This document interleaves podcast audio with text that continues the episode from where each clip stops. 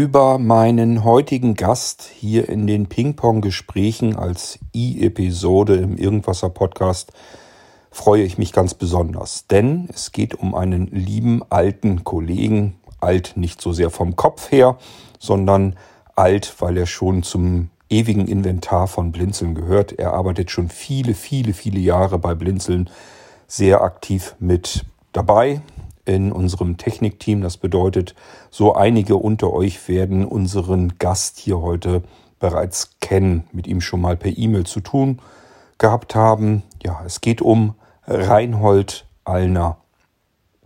Reinhold, ganz herzlichen Dank, dass ich dich jetzt endlich überreden konnte, dass du uns mal für ein Ping-Pong-Gespräch zur Verfügung stehst. Ähm, wir werden das Gespräch hier so machen, dass Reinhold äh, seine Antworten bei mir hier auf dem Podcast Anrufbeantworter spricht.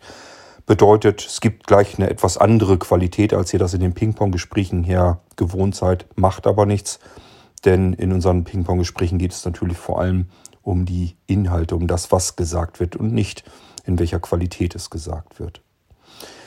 Ja, Tatsache, Reinhold musste ich über viele Jahre hin bearbeiten. Also ich habe zumindest zwei, dreimal nachgefragt, ob wir da nicht was machen können.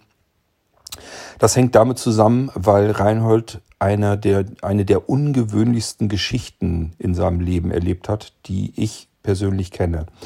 Und Reinhold ist für mich, ich will nicht sagen wie ein Vorbild, aber immer dann, wenn ich etwas habe, privat, persönlich, bei mir, in meinem Leben, wo ich jetzt Grund hätte vielleicht, dass ich irgendwas bejammern oder bemeckern müsste oder sonst irgendetwas, weil irgendwas nicht klappt, weil irgendwas schief gegangen ist, weil ich vielleicht wieder einen Schub nach unten bekommen habe, mein Sehrest wieder verringert wurde und, und, und. Oder aber, wenn mir andere Menschen begegnen, die über äh, ähnliche Dinge einfach jammern und, und meckern und schimpfen, dann muss ich jedes Mal sofort mir auf die Zunge beißen und an Reinhold denken, weil ich mir einfach sage, ähm, das gibt so viele Dinge im Leben, die einfach passieren können, die viel schlimmer sind als ganz viele andere Dinge, die man für sich persönlich als persönliches Pech eben wahrnimmt. Und Reinhold ist so etwas passiert und trotzdem hat er aber nie aufgegeben und schon eine ganze Menge Jahre mehr gelebt, als man ihm damals zugetraut hätte. Ja, Reinhold, ich, ich weiß, dir ist das alles nicht so richtig recht und nicht so lieb, dass ich das erzähle und äh, dass wir hier uns darüber unterhalten.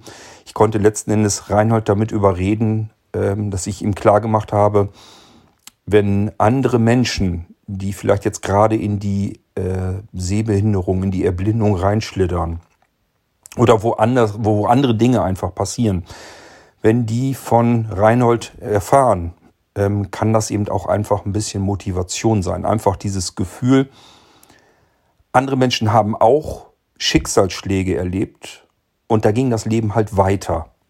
Und das ist der Grund, weswegen ich Reinhard so wahnsinnig gerne hiermit als Gast im Irgendwasser dabei haben wollte, einfach um seine Geschichte mal hier zu erzählen. So, Reinhold, aber bevor du zu diesem Zeitpunkt kommst, das ist ja eigentlich das, das eigentliche Thema, über das wir sprechen wollen. Lass uns mal so ein bisschen die Spannung steigern und fang mal einfach bei deiner Geburt an. Nimm uns mal mit zu dem besagten, bis zu dem besagten Schicksalstag. Den können wir dann getrennt von allem ähm, abhandeln. Ich würde aber gerne erstmal bis dahin dein Leben erfahren und danach können wir uns ein bisschen über Blinzeln unterhalten, was du da machst. Und dann im Anschluss würde ich sagen, gehen wir auf diesen besagten Tag ein, der dein Leben um 180 Grad umkrempelte. Also, lass uns ganz locker und lustig und munter anfangen. Ähm, beginn bei deiner Geburt. Ich hoffe, die war lustiger als äh, dieser eine Tag, äh, der dein Leben änderte. Und äh, ich denke mal, es gibt hoffentlich ja wohl eine ganze Menge auch fröhliche Tage, da bin ich mir ganz sicher. Von daher, erzähl uns erstmal sowas, äh, so ein bisschen von deinem Leben bis zu eben diesem besagten Tag. Hallihallo, hier ist nochmal der Reinhold. Als Dankeschön erstmal an Kurt, dass ich äh, eingeladen wurde ins Irgendwasser und dass ich mal ein bisschen was von mir berichten kann. Ich bin auch unter dem Namen Flitze bekannt. Folgendes, ich bin am 25. August 1960 geboren. Und zwar in Marbach am Neckar. Das liegt 50 Kilometer nord, nee, südöstlich von Stuttgart, also in Schwabe. Aber hört man nichts mehr davon. Äh, am 25. August, wenn man da so auf sein Datum googelt, dann kommen da so interessante Sachen raus. Also bei mir hat da Sean Connery Geburtstag, da ist er 30 geworden damals, und dann der Erich Honecker hatte auch Geburtstag. Und 1967 äh, gab es das bei IFA von Willy Brandt an dem Tag die Einschaltung der Farbfernsehsendung. Das sind also besondere Ereignisse. Naja, dann normale Jugend gehabt, Kindheit vielmehr. Hatten zwar auch nicht viel Geld, aber es ging mir ganz gut. Oder uns. Wir hatten also immer was zu tun. War immer was los. Naja, 68 oder 69 hat mein Vater mir leider den kleinen Finger in, in erstes Glied abgehackt, aus Versehen. Beim Holzhacken. Wir hatten ja noch Ofenheizung. Da ist dem passiert. Naja, sechs Wochen Krankenhaus und dafür durfte ich dann die zweite Klasse nochmal machen. Aber na gut, Salavi. Und wo ich rauskam, gab es dann eine kleine Rennbahn. Leider keine von Carrera, aber trotzdem hat es Spaß gemacht. Ja. Naja, da musste ich mich Schule wechseln. Da ist man dann auch in schlechte Gesellschaft geraten, hat man, naja, äh, zum Wechsel zur Oberschule hat es nur für die Hauptschule erstmal gereicht. Bei drei Fünfen und zwei Tadel kommt man da nicht weit. Naja gut, waren wir auf der Hauptschule, anderthalb Jahre später meinte die Lehrerin, ich hätte die Möglichkeit zur Realschule oder zu einer gymnasiale Oberstufe von so einem Mittelzentrum, Mittelstufenzentrum, so einer bunten Kästen bei uns in Berlin. Naja, bin ich lieber da hingegangen, da kannst du vielleicht Abi machen, vielleicht schaffst du das. Naja, passte ganz gut. Hat doch die Punktzahl also gereicht. Also haben wir auch noch das Abi gemacht. Konnten dann naturwissenschaftlich äh, viel machen. Das war so orientiert, diese Schule. Dann gab es Kfz-Werkstatt, Bauwerkstatt, Elektronikwerkstatt. Da konnte man überall mal so ein halbes Jahr Art Arbeitslehre mitmachen. Da kann man eine Menge lernen. Ist interessant gewesen. Kfz-Becken reingekommen, die war immer überfüllt. Aber nun gut, wir haben unsere Erfahrung auch anders wie gemacht mit Autobauen und so. Naja, dann haben wir das Abi gemacht.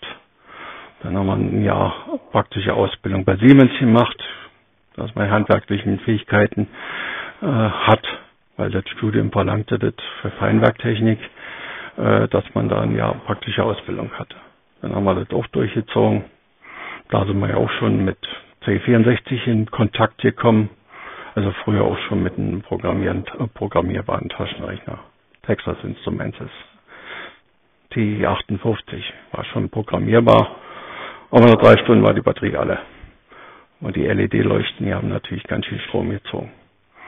Naja, und die, die neue Variante 59 mit Magnetkartenleser konnte ich mir damals noch nicht leisten, erst viel später. Aber da hat man das Programmieren schon das erste gelernt, mit Programmschritten und so. Dann gab es mal einen VC20, aber den haben wir ganz schnell wieder abgestoßen, damit konnte man ja nicht viel anfangen. Dann haben wir den C64 zugeschlagen, als brauchte der Schreibmaschine für die Diplomarbeit. Da gab es dann ein Textomat, ein Programm von Data Becker. Die, da musste man in 40 Zeichen nach rechts und nach links scrollen, dass man eine ganze Zeile schreibt. Und wenn man dann Tabellen hatte oder sowas, musste man das alles mit Steuerzeichen mit drin schreiben, alles in den Text. Und jedes Mal muss man dann ausdrucken, was da machbar war, wie das aussah. Hat man einige Seiten gebraucht, bis man das immer optisch einigermaßen hingekriegt hat. Naja, Grafik nochmal ausgedruckt, musste man auch erst mühselig. Äh, erst hat man das mit dem Programm ausgelesen, die Grafik.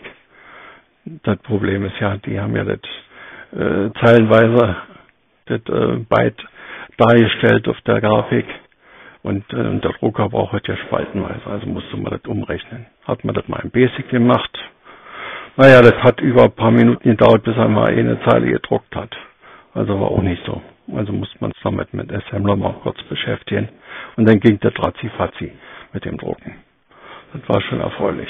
hatte vom Studienkollegen mal so einen alten MX80 Drucker. Der hat 600 D-Mark damals gekostet, die braucht von dem gekriegt. Aber den halt lange gehabt. Das war noch ein neuer Nadeldrucker mit so einer Ribbonband zum Andrucken. Naja, auch schön gewesen. Hatte ich dann auch so ein, na, die Diplomarbeit war so Rautitenmessung. Da hat man systematisch einen Vergleich gemacht zwischen einem Messgerät, was automatisch alles macht und das alles manuell. Und bei dem manuellen kamen ungefähr 24.000 Daten zusammen. Das schreit ja nach EDV. Also haben wir nichts anderes gemacht als den HP85 in einem Labor da benutzt, ein Programm dazu gemacht, dass man sich so Daten eingeben kann und das dann umrechnen kann und ausdrucken kann. Der HP85 war, hat damals über 10.000 D-Mark gekostet. War gleich mit Monitor, Drucker und Bandlaufgerät, alles im einen. Ja, und wenn man einen Slot äh, reingesteckt hat für die äh, Festplatte, für die externe, das war so eine richtig große Schachtel. Also war alles sehr riesig. Aber hat geholfen. Naja, und später haben wir das da fertig gekriegt. Machen wir mal Außendienstmitarbeiter in Peine, Stederndorf, sechs Wochen. Das hat mir nicht gefallen. Äh, nur Leiterplatten vertreten und Preise und so weitergeben, das macht keinen Spaß. Dafür mal kind, hatte ich kein Studium gemacht. Also haben wir uns gewechselt, dann der Zaglag KG, da konnte man so richtig sich ausleben als, als Ingenieur. Da wurde das auch gefordert. Das war also ganz gut. Dann war ich eine ganze Weile da. Dann haben wir mal gewechselt nach Hodenstock in München Jahr, sind aber dann wieder zurückgekommen. München war so schweineteuer, dass man sich das nicht mal leisten konnte.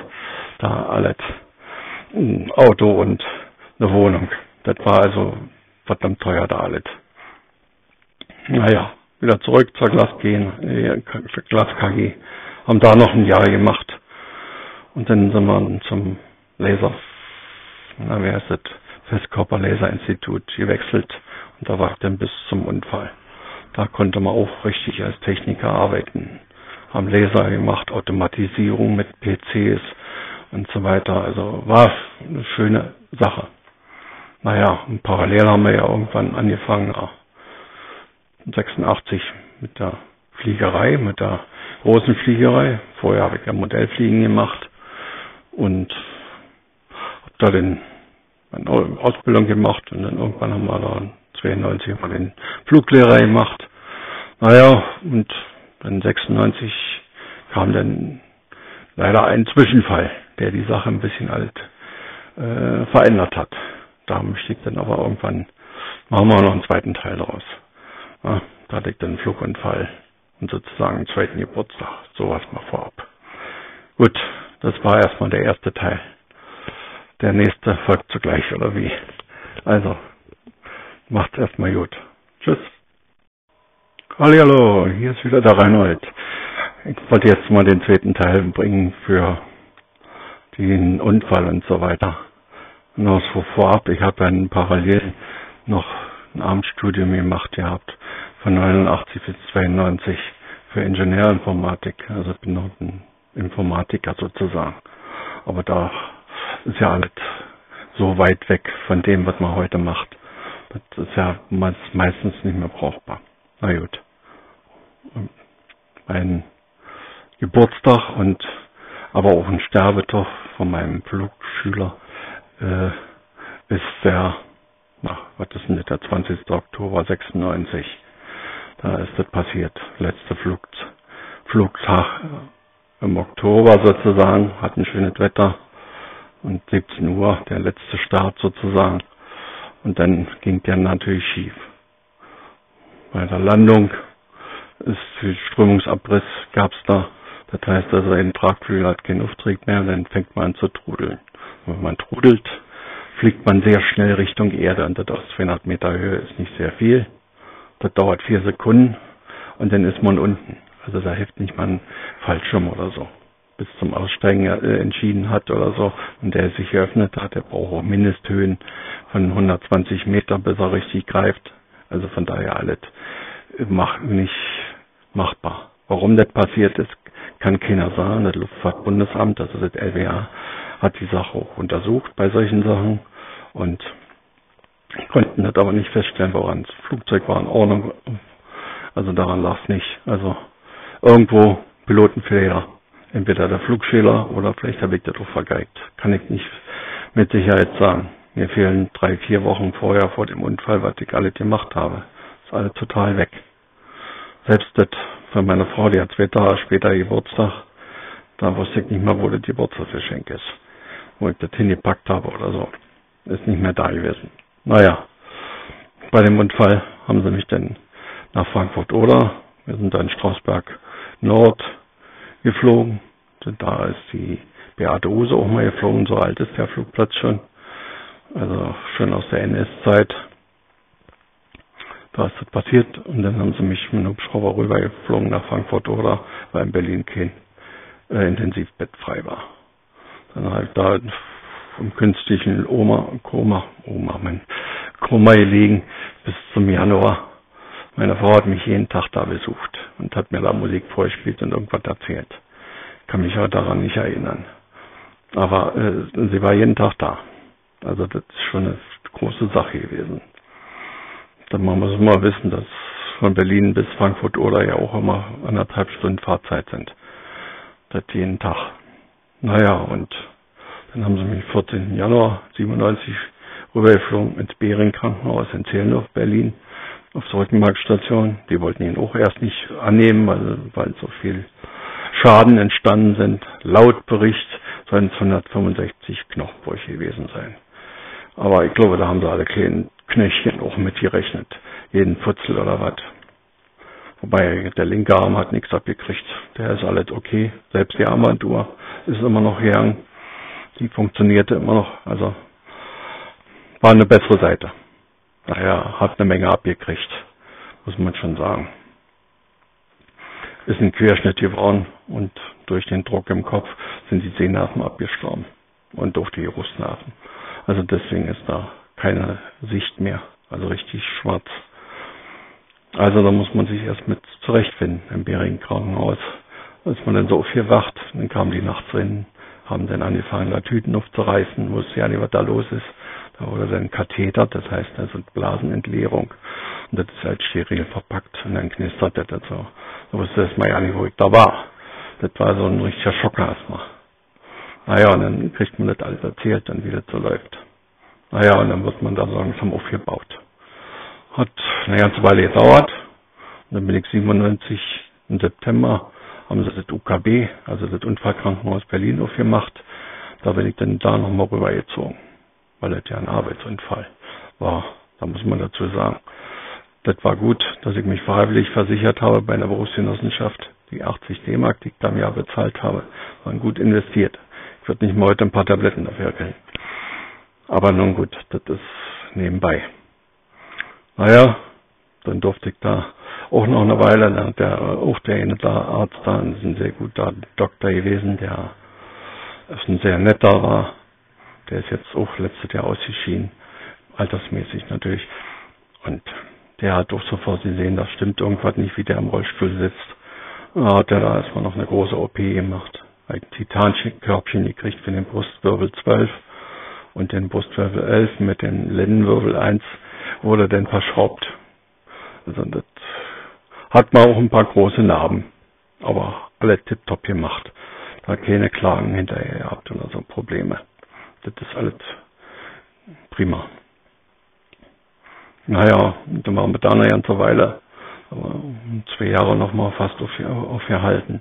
Mit, mit nach Hause besuchen, zwischendurch mal so am Wochenende zum Training, wie das dann nicht die Räumlichkeiten sein müssen und so weiter. Naja, und ab und zu wurde ich dann auch mal ins Zimmer gesteckt, die, die, wo die Frischen drinne waren. Da hat man dann auch erlebt, ja, da kam dann die Ehefrau und die hatte gleich die, die Scheidung eingereicht bei dem einen und bei dem anderen kam nicht mal mehr die Freundin solche Dramen spielen sich da auch ab. Naja, aber gut, da habe ich das ein bisschen besser. Da hängt die Frau doch ein bisschen besser dran. Oder hängt an ihn oder wir hängen an, an uns, wie man das auch immer nennen soll. Naja, und dann hat man natürlich ab und zu auch seine Leiden und Wehwehchen, aber dann wird man auch immer gut wieder behandelt. Eben bin ich rausgeflogen beim Duschrollstuhl, weil ich mich zu weit vorgebeugt habe, falsch die Räder standen. Und dann hat Isaac Newton einmal gezogen und dann war ich draußen. Naja, das hat zwölf Schrauben gegeben an der Tibia, an den, sozusagen unterm Knie, die, die, das Schienbein. Wurde äh, ist gebrochen und musste dann verschraubt werden. Naja, sowas passiert schon mal. Das ist nichts Ungewöhnliches. Naja. Naja, was soll man noch sagen? Und dann, naja, und dann bin ich von der BG, also Berufsgenossenschaft, von 2000 bis 2001 in das Berufsförderungswerk Halle geschickt worden, also Halle an der Saale, zum Lernen von der Blindenschrift, Breitschrift, äh, lebenspraktische Fertigkeiten als Blinder und so weiter. Musste da auch sozusagen erstmal ersten Schritte machen, weil die hatten noch nie einen Rollifahrer, der blind war, da hat ein eigenes Zimmer gehabt für einen Rolli, da haben sie das alles ausgetestet. Ich war sozusagen der Tester für das Ganze. Aber das ging auch ganz gut. Hatte dann, naja, wollte ich von der BG, dass sie da einen Rechner anbieten, dass ich das im Zimmer hatte, dass ich es am Wochenende üben kann. Und dann war das so teuer, das Angebot von der, äh, von dem Förderungswerk. Da haben die gesagt, kaufen wir einen kompletten Rechner mit Beizeilern. Plötzlich hatte ich eine EL 80 2D auf dem Tisch stehen von Papenmeier und einen Rechner damals mit 750 Mega, äh, Megahertz und 256 MB, äh, MB Speicher, also schon eine große Sache mit NT. Naja, und da haben wir uns dann, dann durchgewurstelt. Da haben wir uns das, das wieder geholt, was man vorher alles so hatte mit Computerei. Mein letztes Windows, was ich gesehen habe, war mit 3.11er, mit denen ich gearbeitet habe, beziehungsweise 95er, mal so auf dem Bildschirm nur gesehen. Das war der, der letzte Rest. Naja, dann haben wir das da fertig gemacht. Dann hatte ich dann über die gegen Kontakt. Da ist noch ein Blinder, der ist ja selbstständig und den hat seinen Kontakt hergestellt. Dann habe ich mit denen auch mal so ein bisschen gesprochen ab und zu. Und der war dann in der Bitmaschine bei Blinzeln sozusagen auch einer der ersten mit. Und der hat mich dann da in die, in die Splitmaschine mit drin geholt in dieses Forum. Naja, dann sind wir da so mehr oder weniger auch ein bisschen gewachsen. Irgendwann hat mir der Jürgen Schwing, Schwingshandel, der unter J. -Punkt zu finden ist, ähm, na, mich als Listmoderator dann irgendwie mehr oder weniger da hingedrängt. Naja, dann war mal Listmoderator. Irgendwann kam man auch auf mich zu, ob ich technisch noch ein bisschen was machen möchte, da so als technischer Moderator. Naja, dann fand ich das ja auch sehr interessant und da kann man ja auch eine ganze Menge lernen und seitdem mache ich das auch. Das macht mir da auch Spaß und man lernt ja auch echt was dazu und wenn man jemandem helfen kann, ist das ja auch prima. Und zum anderen, naja, jetzt dadurch, dass ich schon etwas älter bin, äh, ist das mit der Sitzerei auch nicht mehr so lange. Man darf nicht mehr so lange sitzen, sonst kriegt man die Dekubitus. Das heißt also eine Druckstelle. Druckstellen sind eine Sache, die manchmal eine Oper Operation bedarfen oder bedürfen.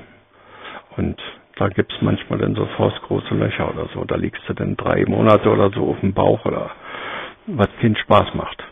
Also muss ich mich jetzt leider auch ein bisschen so reduzieren. Versuche mal so ein, zwei Stunden am Tag für Blinzeln was zu machen. Wenn ich gerade die Frau wieder sagt, du sitzt schon zu lange. Also nicht wundern, wenn man mich mal anschreibt, direkt lieber auf die Technik mit anschreiben, dem Bescheid geben, äh, weil ich manchmal in zwei, drei Tagen vielleicht nicht darauf reagieren kann, wenn ich nicht an den Rechner komme. Wa? Das nur so mal vorab. Sonst ist Blinzeln eigentlich eine, eine schöne Sache. Und da denke ich, mache ich noch eine Weile weiter. Ja.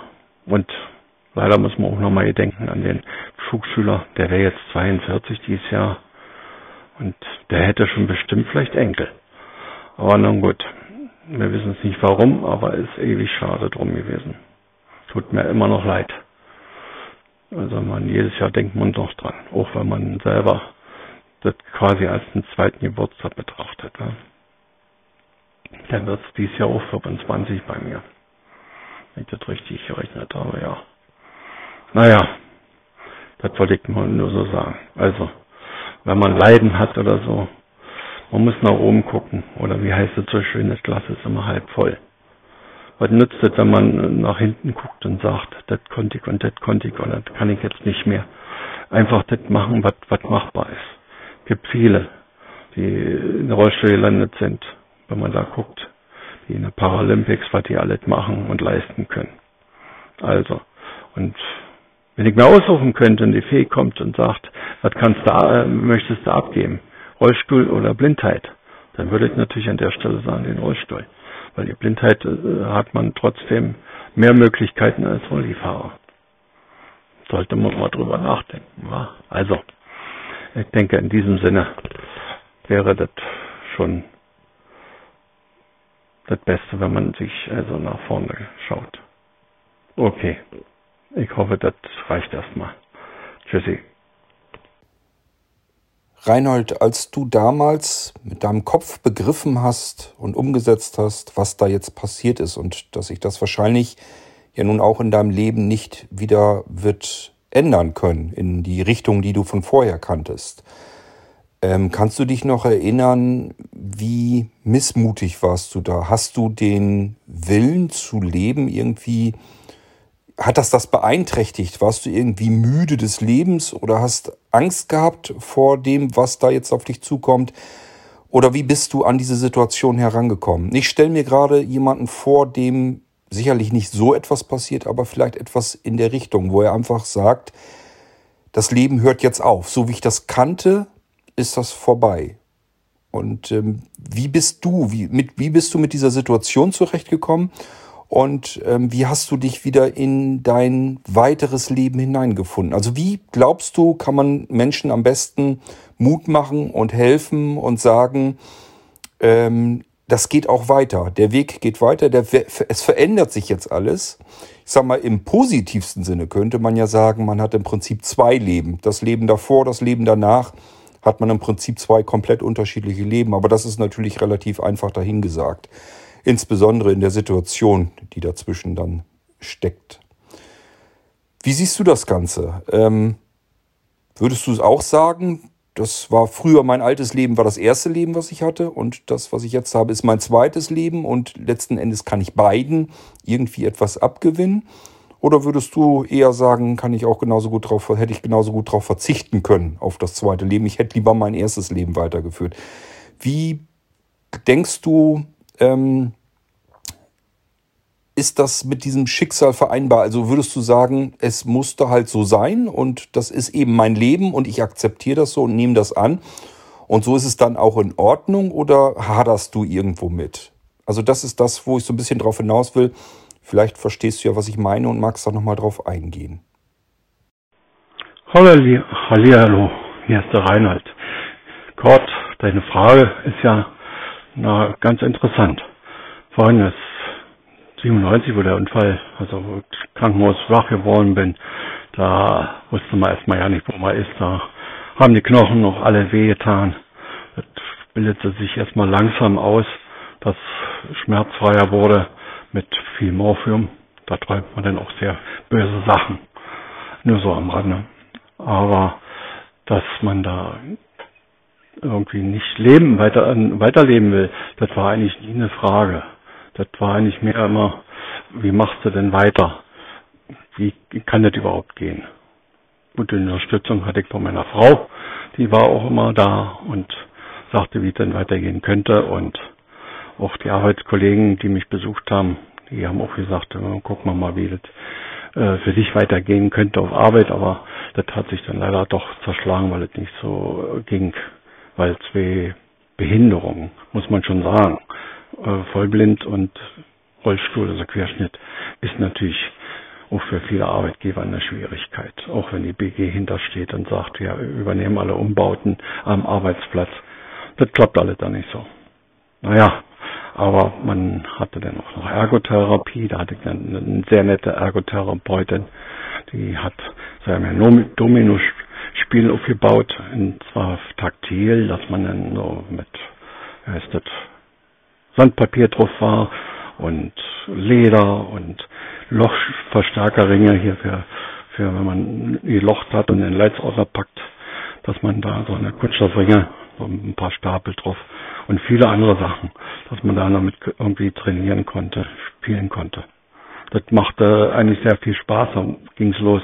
Und dann haben wir natürlich auch noch eine Fahrt ins Blinden, wie heißt das, Blindenverein in, in Berlin, Grunewald, Auerbachstraße gemacht. Da war so eine Messe, Ausstellung, was es an Gerätschaften für Blinde gibt. Und das war natürlich auch eine Ausschlag, ausschlaggebende Sache, dass man da sieht, was möglich ist heutzutage. Also, oder damals zu der Zeit, das war ja noch äh, 98, 99, muss man da sagen, was möglich war an Gerätschaften. Und da hat man natürlich auch dann gesagt, ah, da könnte es ja weiter programmieren, weil ich auch Informatik studiert hatte noch im Abendstudium. Und da könnte es ja was machen. Da musste ja nicht äh, mehr hin und her rennen und so weiter. Und naja, das waren so ein paar Sachen. Dann war mein ehemaliger Chef auch da, mein Professor Dr. Dr. Weber, ein sehr feiner Mensch. Der hat auch gesagt, wir mal gucken, was wir da machen können, welche Möglichkeiten es gibt und so man hat auch gesehen, dass meine Frau mich da gut unterstützt in der Richtung. Also es ging also mehr oder weniger äh, die Frage, was man denn dahinter macht. Das ist natürlich, wie du schon so andeutest, ist ein Unterschied zwischen äh, vor dem Unfall und nach dem Unfall. Man kann es ja fast vergleichen wie man ist irgend so Wurm und irgendwann verpuppt man sich und dann wird man zum Schmetterling. Vielleicht ist es aber auch bloß rückwärts gedacht besser. Weil jetzt, auch wenn man jetzt viele Möglichkeiten hat, man ist ja doch irgendwo eingeschränkt. Aber man muss es eben so hinnehmen, wie es ist und so gucken und sich, äh, wie soll man sagen, gucken, was hat man da für Möglichkeiten, was ist machbar, äh, worauf kannst du letztendlich verzichten oder musst du auch verzichten und dann geht das schon. Aber das ist eine Frage, wie rationell man daran geht. Wa? Ist natürlich immer ein Problem bei in so einer Situation, dass das auch sehr emotional zu sehen ist. Und dann hatte auch einen im Zimmer, der sagte, was hast du denn für einen Querschnitt? Menig, also einen sehr tiefen Querschnitt mit. Dann hätte ich ja sozusagen den Luxusquerschnitt. Also da ich mich da sehr gut bewegen könnte noch und alles. Also man hat da noch Möglichkeiten. Also von daher, also vielleicht ist es auch wichtig, dass man die Umgebung äh, hat, dass Leute auf ihn auch drauf einwirken und sagen, das geht doch weiter und äh, ja, das ist so, glaube ich, ein großer Teil. Und naja, vielleicht ist es auch eine, eine, eine Veranlagung, wie man Probleme angeht. Ja.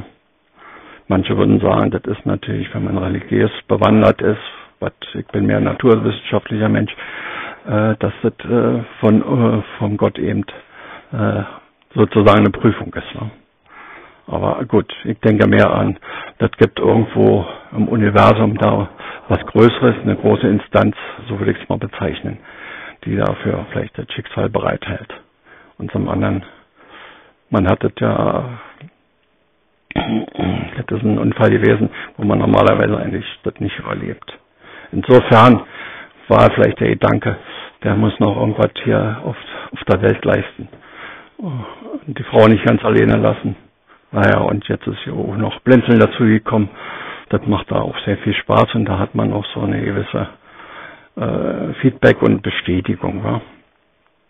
Muss das allerdings, äh, weil ich gesundheitlich auch schon ein bisschen angeschlagener bin jetzt, oder sagen wir mal so, nicht mehr der äh, dass man eben kürzere Sitzzeiten haben muss als Rollifahrer.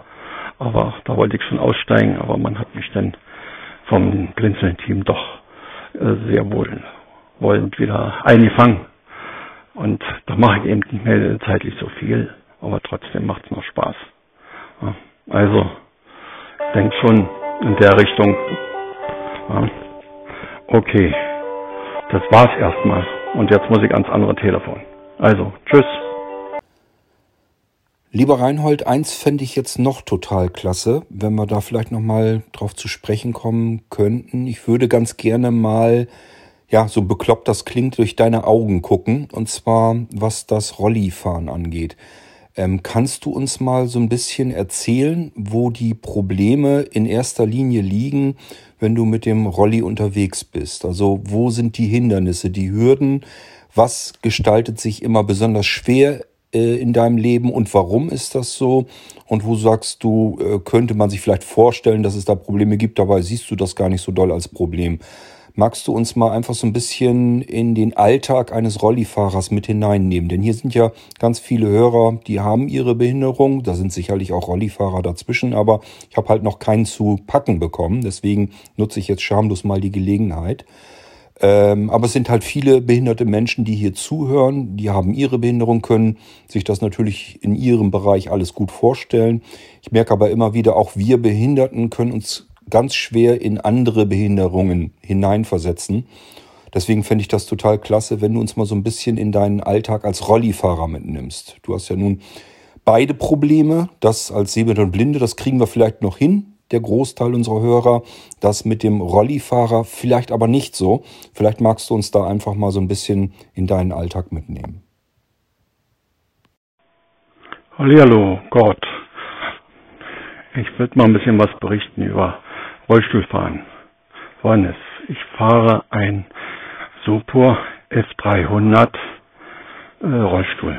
Das hört sich so ein bisschen nach Kampfjet an, aber ist äh, einfach nur so eine Bezeichnung äh, von dem Hersteller. Der hat zwei Reifen oder Räder, 26 Zoll, also wie Fahrräder, kann man mit Steckachsen äh, mit in der Mitte draufdrücken, abnehmen und das ist ein Faltrollstuhl, dann kann man den schön zusammenfalten. Ist prima. Äh, so zum Transportieren. Ist ein sportlicher äh, Rollstuhl. Das heißt also keine Seitenlehnen und die Rückenlehne ist auch nicht so hoch, dass man also dann ordentlich drinnen sitzen kann und sich bewegen kann und auch Haltung hält und nicht sich da wie mit großer Rückenlehne und Seitenlehne sich da so rin schlabbert, dass man dann äh, äh, so langsam vergammelt möchte ich das mal bezeichnen. Gut, dann muss man das noch bezeichnen. An den Rädern hat man noch Greifreifen. Die sind im Durchmesser etwas kleiner als die Räder. Das hat den Grund, dass man natürlich äh, anfassen kann, dass man den, äh, den Rollstuhl vorwärts und rückwärts bewegen kann.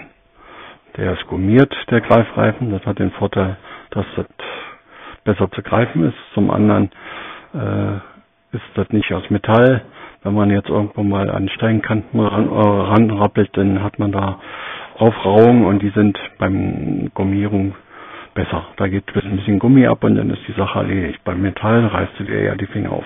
Ist also nicht das Optimale. Dann halt ein durchgehendes Fußbrett. Das heißt also, wo die Füße draufgestellt werden, beide. Hat den Vorteil als Einzelne, wenn man in den Rollstuhl rein und raus muss, dann kann man den, das erste Bein darauf stellen irgendwo und muss da nicht so jonglieren, als wenn man so einzelne äh, Stellen hat, wo man rechts und ein linkes Bein draufstellen muss. Ist also für die Übersetzung, also den Transfer, wie man so schön sagt, äh, nötig und bequemer vor allen Dingen. Das Ganze ist dann natürlich über die Breite, lichte Breite, sagen wir mal 78 Zentimeter bei mir. Ich bin ja nicht der Allerschlankeste. Äh, das heißt also, ich bin ein bisschen breiterer Rollstuhl als schlankere natürlich. Das ist natürlich zu berücksichtigen, wenn man nicht in der Wohnung ist. Türrahmen, die haben 80 Zentimeter Breite, ist natürlich sehr eng. Da kommt man gerade so durchjongliert, ohne dass man sich oder knapp die Finger, sagen wir mal, klemmt. Besser ist, wie wir das bei uns gemacht haben, dass alle Türrahmen sind ein Meter. Da hat man mehr zum Rangieren zum Jonglieren dadurch und kann auch ein bisschen flotter durchrauschen. Auch wenn man nichts sieht, man kennt sein, seine Wohnung zum Beispiel, und da weiß man, wo man langfahren muss, wo man an welchen Stellen mal wenden kann. Und wenn man ins Bett geht, an der Fußkante unten lang, das ist so ein Rahmen, da kann man sich gut orientieren und dann am Ende zack um die Ecke und dann ist man schon an seiner Einstiegsstelle, wenn mal so sagen darf. Rein und raus geht's mit einem sogenannten Rutschbrett, heißt das, das ist so ein Brett, 60 Zentimeter lang, hat eine Breite von 20, 25 Zentimeter, ist dick ungefähr so anderthalb bis zwei Zentimeter, je nach Material, ob das Holz oder Kunststoff ist. Schräg an den Seiten ist es ein bisschen angeschrägt, dass man das besser äh, unter seinem Podex äh, schieben kann zwischen Sitzkissen und Podex und auf der anderen Seite, wo man hinrutschen will, beispielsweise ins Bett oder wenn man ins Auto will, dann auf den Beifahrersitz natürlich. Da rutscht man dann drauf und dann schiebt man sich rüber und dann kann man sich seine Beine nach und nach dann aufs Bett oder beziehungsweise ins Auto reinziehen. Dann muss das wieder rausgenommen werden. Und das ist eigentlich so der erste Transfer, den man auch lernt im Krankenhaus. Ja. Drinnen in der Wohnung kenne ich mich gut aus, wo ich langfahren kann. Draußen im Garten kenne ich auch, da haben wir uns, der Weg hat so Kantensteine, das heißt also, sie sitzen ein bisschen höher. Da kann ich dann als Leitlinie da langfahren mit meinen ja, ist das äh, Greifreifen, dann weiß ich so die Position. Dadurch schraubt natürlich die Gummierung auch etwas ab. Aber das weiß die BG, das muss eine halbe, dreiviertel Jahr muss das äh, in solche Greifreifen gewechselt werden. Das aber kein Thema. Da komme ich gut in, äh, im Garten und so hin. Speziell auch zu meinem Müllplatz, den ich betreue. Fahre da lang und dann kann ich in die Mitte fahren, eigentlich links eine Pappetonne, 120 Liter und rechts daneben dann 240 Hausmüll. Und dann wird da sortiert äh, zwischen den Beinen. Als Information noch, ich habe einen Beckengurt am Rollstuhl, den kann man da, dass man nicht rausrutscht.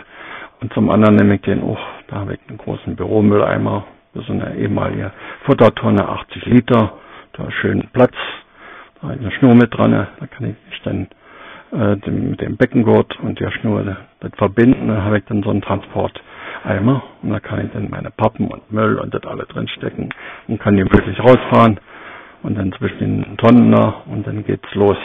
Verteilung rechts und links, je nachdem. Ich habe einen Cutter, da schneide ich die Pappen, Pappen, also die Klebebänder und das alles weg. Und dann wird das zusammengefaltet und dann kommt schön alles rein. Und zum anderen wird auch kontrolliert, bei Frauen meistens, die Kartons aufreißt und schnell, schnell alles raus. Aber da haben wir auch schon ab und zu mal was gefunden, was vergessen wurde. Aber daher hauptsächlich, dass die Pappe-Tonne auch gut gefüllt, das wird alles schön ordentlich da. Also wenn ihr faltet, da geht eine Menge Rinde. Naja, und Mülltüten äh, werden auch in den Mülleimer gemacht, speziell an meinem Bett, da habe ich einen Nachtbeutel für meinen Urin, da habe ich auch einen kleinen 60 Liter Eimer, der ist komplett geschlossen, so ein Mülleimer, so ein, so ein Faltdeckel oder Klappdeckel ist das gewesen, auch eine Schnur dran zum Transportieren und damit noch ein Müllsack mit drin gemacht und dann wird erst der Urinbeutel für die Nacht mit drin gehangen, der neue. Hat den Grund, es gibt auch schon mal, dass so ein Urinbeutel äh, auch mal von der Fertigung her nicht dicht ist. Kommt mal vor, ein, zweimal vielleicht im Jahr. Also bei 360 Dinger ist das kein Thema. Aber so hat man das alles im Griff. Geht kein Teppich kaputt, alles, alles schön tippi. Kann das auch schön selber entsorgen. Halt kein Problem. Außerhalb unseres Geländes fahre ich natürlich nicht alleine. Wir haben einen schmalen Fußweg. Äh, da passt gerade die Mülltonne hin und daneben kann ich mich noch hinstellen und noch den Rest Müll, wenn Mittwochs Leerung ist, da noch was drinstellen. Ich selber mache auch die Hausmülltonne, ziehe ich dann raus und schiebe die dann da unter Briefkasten bis an die, äh, wie heißt das, äh, Laterne. Das ist so ein Anschlag und dann weiß ich, da ist das okay. Mehr mache ich also draußen nicht. Ab da nur noch mit Begleitung. Ich habe einen Fahrdienst, einen Behindertenfahrdienst, ist nicht zu verwechseln mit einem Krankentransport. Ein Krankentransport ist immer ein Sanitäter drauf. Äh, beim Behindertenfahrdienst ist es einfach nur ein Fahrer, der ihn fährt und auch den hin und her schiebt an den Stellen in die Krankengymnastik und von Haus aus raus. Und wenn Treppen sind, da ist ein Beifahrer dabei, eine sogenannte Treppenhilfe. Und dann wird man dann Stufe für Stufe runtergeschoben oder naja, ist so eine Art Schieben. Gefällt mir persönlich nicht so, weil das ist mal so ein bisschen Unsicherheit. Die gefällt mir nicht. Wenn der Eiler mal stolpert, dann gut, die könnte weich fallen, weil der Vordermann vielleicht dann vor mir liegt, aber ist trotzdem keine schöne Sache. Meistens bricht man sich hier doch irgendwas. Also möglichst vermeiden. Also ich versuchte zu vermeiden, die Sache. Aber bei der Krankengymnastik, da geht's Berg und Tal im Moment, weil da eine Baustelle ist. Und dann kommt man dann drin. Habe einen eigenen Schlüssel, bin jetzt schon 20 Jahre da. Wenn die Damen noch nicht da sind oder so, und ich bin früher da, je nachdem wie der Fahrdienst immer so kommt, die haben ja so plus minus 15 Minuten Toleranzen. Na, dann bin ich zu früh da und wenn so ein kaltes Wetter ist, ist das blöder. Da habe ich jetzt den Schlüssel schon seit langer Zeit, kann ich drin. Aber Kaffee kochen muss ich nicht. Dann kann ich da drinnen gemütlich, kann zu meiner Bank, sage ich auch ein Rutschbrett deponiert. Dann kann ich mich da auf die Therapiebank setzen, Schuhe ausziehen und so, Thrombosestrümpfe ausziehen. Dann bin ich also sozusagen schon vorbereitet, wenn die kommen. Dann kann es gleich losgehen. Ja. Und nach Hause geht es hier nach Hause. Im Krankenhaus ist es, wo ich im einen gehe, ins UKW, ist es sehr bequem. Da kann ich hin. Da gibt es einen Begleit- und Schiebedienst am Tresen, am Infostand. Naja, die kennen mich auch schon, kommen ja auch schon ewig und drei Tage dahin. Die nehmen mich dann ab zur zentralen Aufnahme. Da muss ich was mein Geburtsdatum angeben. Die kennen mich auch schon. Dann machen die das, dass ich dann da bin. Und dann geht's auf, ab zur Urologie. Und dann wird da der Katheter gewechselt und dann wieder abgeholt. Und da muss ich natürlich auch ein bisschen warten, weil ich habe die Zeiten immer ein bisschen großzügig gestaltet. Da. Und dann kriegt man im Infostand ja eigentlich mit, wie sich Menschen benehmen und daneben benehmen vor allen Dingen. Das ist manchmal furchtbar, die armen Leute da. Naja, macht man eigentlich Zeit verbringt man da ewig. Telefonieren kann man nicht, weil ein Betonbunker ist. Aber ich glaube, ich werde mir irgendwann mal dieses komische Diktieren mit Gerät mit diesem MP3 und dem UKW-Radio mal vielleicht gönnen von Blinzeln. Das scheint ganz interessant zu sein. Naja, man muss erstmal den Chef fragen, was der dazu sagt. Gut, das ist eigentlich so im groben Ganzen, was ich so zu dem Thema Rollstuhlfahren habe. Das ist ja schon einiges. Denke ich, das müsste eigentlich reichen, wa? Ich wünsche euch noch einen schönen Tag. Tschüss. Ja, lieber Reinhold, dann danke ich dir ganz herzlich für dieses Ping-Pong-Gespräch, das mir ja persönlich immer am Herzen lag, das weißt du ja, weil ich es einfach wichtig finde, dass die Menschen auch von deiner Geschichte hören. Das habe ich dir ja auch schon mal erzählt dass deine Geschichte bei mir eigentlich ständig und immer wieder im Kopf rumgeistert und mir tatsächlich auch schon geholfen hat, einfach Dinge ähm, sinnvoll und korrekter einordnen zu können. Sachen, die eigentlich nicht wirklich schlimm sind, ähm, als solche auch zu erkennen und dann einzusortieren und sich nicht über irgendwelchen Krempel aufzuregen, weil man immer sagen muss, es kann alles viel schlimmer passieren. Sei froh, wenn das dein größtes Problem gerade ist. Das sage ich mir dann immer, wenn ich irgendeinen Scheiß habe, über den ich mich gerade ärgere. Und ähm, deswegen denke ich, dass das wichtig ist, dass man auch deine Geschichte mal erzählt hat. Und finde ich ganz toll, dass du das so ausführlich dann auch gemacht hast. Ähm, ja, und ich würde sagen, so wie das im Ping-Pong-Gesprächen üblich ist, geht das letzte Wort jetzt wieder an dich. Und ähm, ja, vielleicht hören wir uns irgendein anderes Mal nochmal wieder zu einem anderen Thema. Das kann ja durchaus sein. Ähm, bis dahin würde ich mich jedenfalls hier schon mal verabschieden. Nochmal herzlichen Dank an Reinhold und ja, du bist dran, Reinhold. Hallo, hier ist nochmal der Reinhold. Folgendes, ich war heute beim Arzt, habe mir Spritze geben lassen. Die haben einen Außenfahrstuhl, der ist aber schon seit drei Wochen, vier Wochen äh, auseinandergenommen. Da ist nichts mit Fahrstuhl. Da ich vor 14 Tagen und heute haben wir Spritze auf dem Hof gemacht.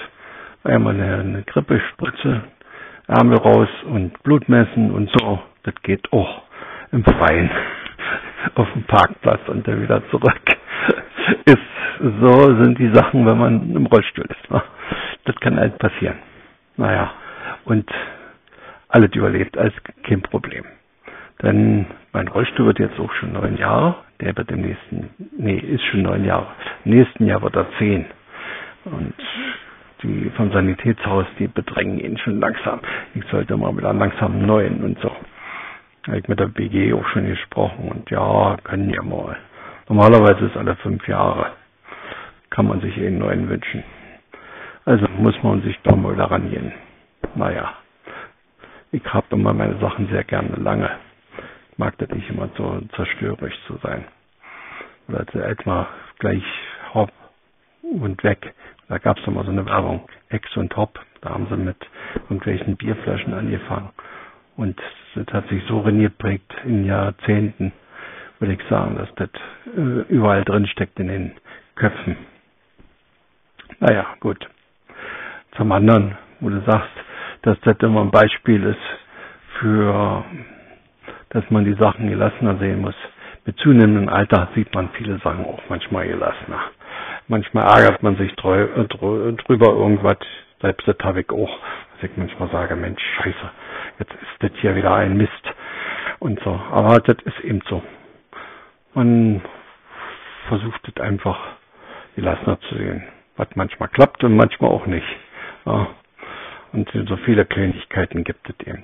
Und zum anderen, es gibt welche, denen geht es noch schlechter als mir. Mir geht es eigentlich relativ gut. Wenn ich mir überlege, zum Beispiel der Schauspieler Superman, dieser Christopher Reeves oder so, der ist vom Pferd gefallen, der hatte eine Tetraplegie. Also, das heißt also bis hoch obersten Brustwirbel. Da muss man, kann man nicht mal selber atmen oder die Arme bewegen. Also das ist dann, da hat man schlechte Karten. Da kann man nicht mal die Fliege oder sonst was oder wenn, wie ich es im Krankenhaus erlebt habe, wenn sie rauchen wollten, muss der Pfleger mit denen zusammen rauchen gehen. Der Bach war natürlich auch mal begeistert, der konnte auch rauchen und der hat den mal einen Zug nehmen lassen. Also von daher geht's mir eigentlich relativ gut. Ja? Also man muss es mal auch vielleicht von der Seite betrachten. Naja, ich würde es nochmal was geben.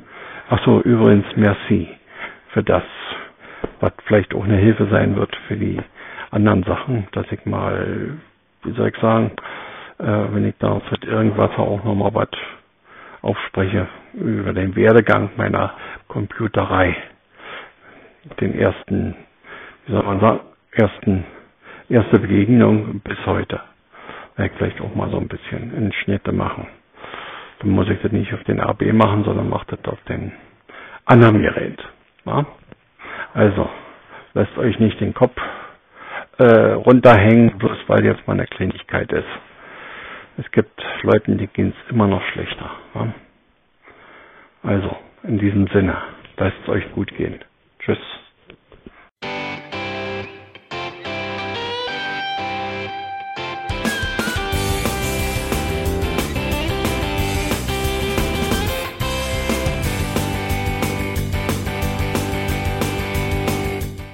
Das war Irgendwasser von Blinzeln. Wenn du uns kontaktieren möchtest, dann kannst du das gerne tun per E-Mail an podcast.blinzeln.org oder über unser Kontaktformular www.blinzeln.org. Blinzeln schreibt man in unserem Fall immer mit einem D in der Mitte. Wenn du möchtest, kannst du uns sehr gerne auch einen Audiobeitrag auf unseren Podcast Anrufbeantworter sprechen. Der hat in Deutschland die Telefonnummer 05165 439 461. Und wenn du uns aus dem Ausland anrufen möchtest, dann ersetze einfach die erste 0 gegen die 0049 für Deutschland. Wir bedanken uns für dein Interesse und freuen uns schon darauf, wenn du auch beim nächsten Mal wieder mit dabei bist.